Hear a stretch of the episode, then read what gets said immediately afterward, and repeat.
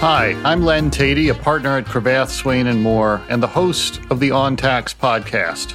Our newest season, season six, launches next week. We begin each episode as we always do by asking our guests how they got on a path to the tax law.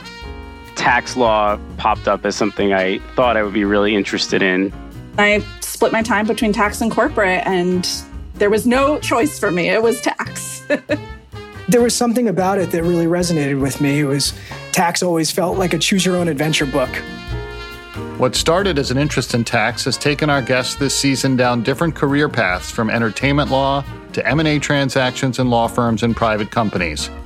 Join me as we learn about the big moments and decision points along the way. First up is a guest who started as a tax associate at Cravath and is now a partner in the Executive Compensation and Benefits Department. I hope you'll tune in next Tuesday, September 12th, to hear my conversation with Cravath's Jon Katz.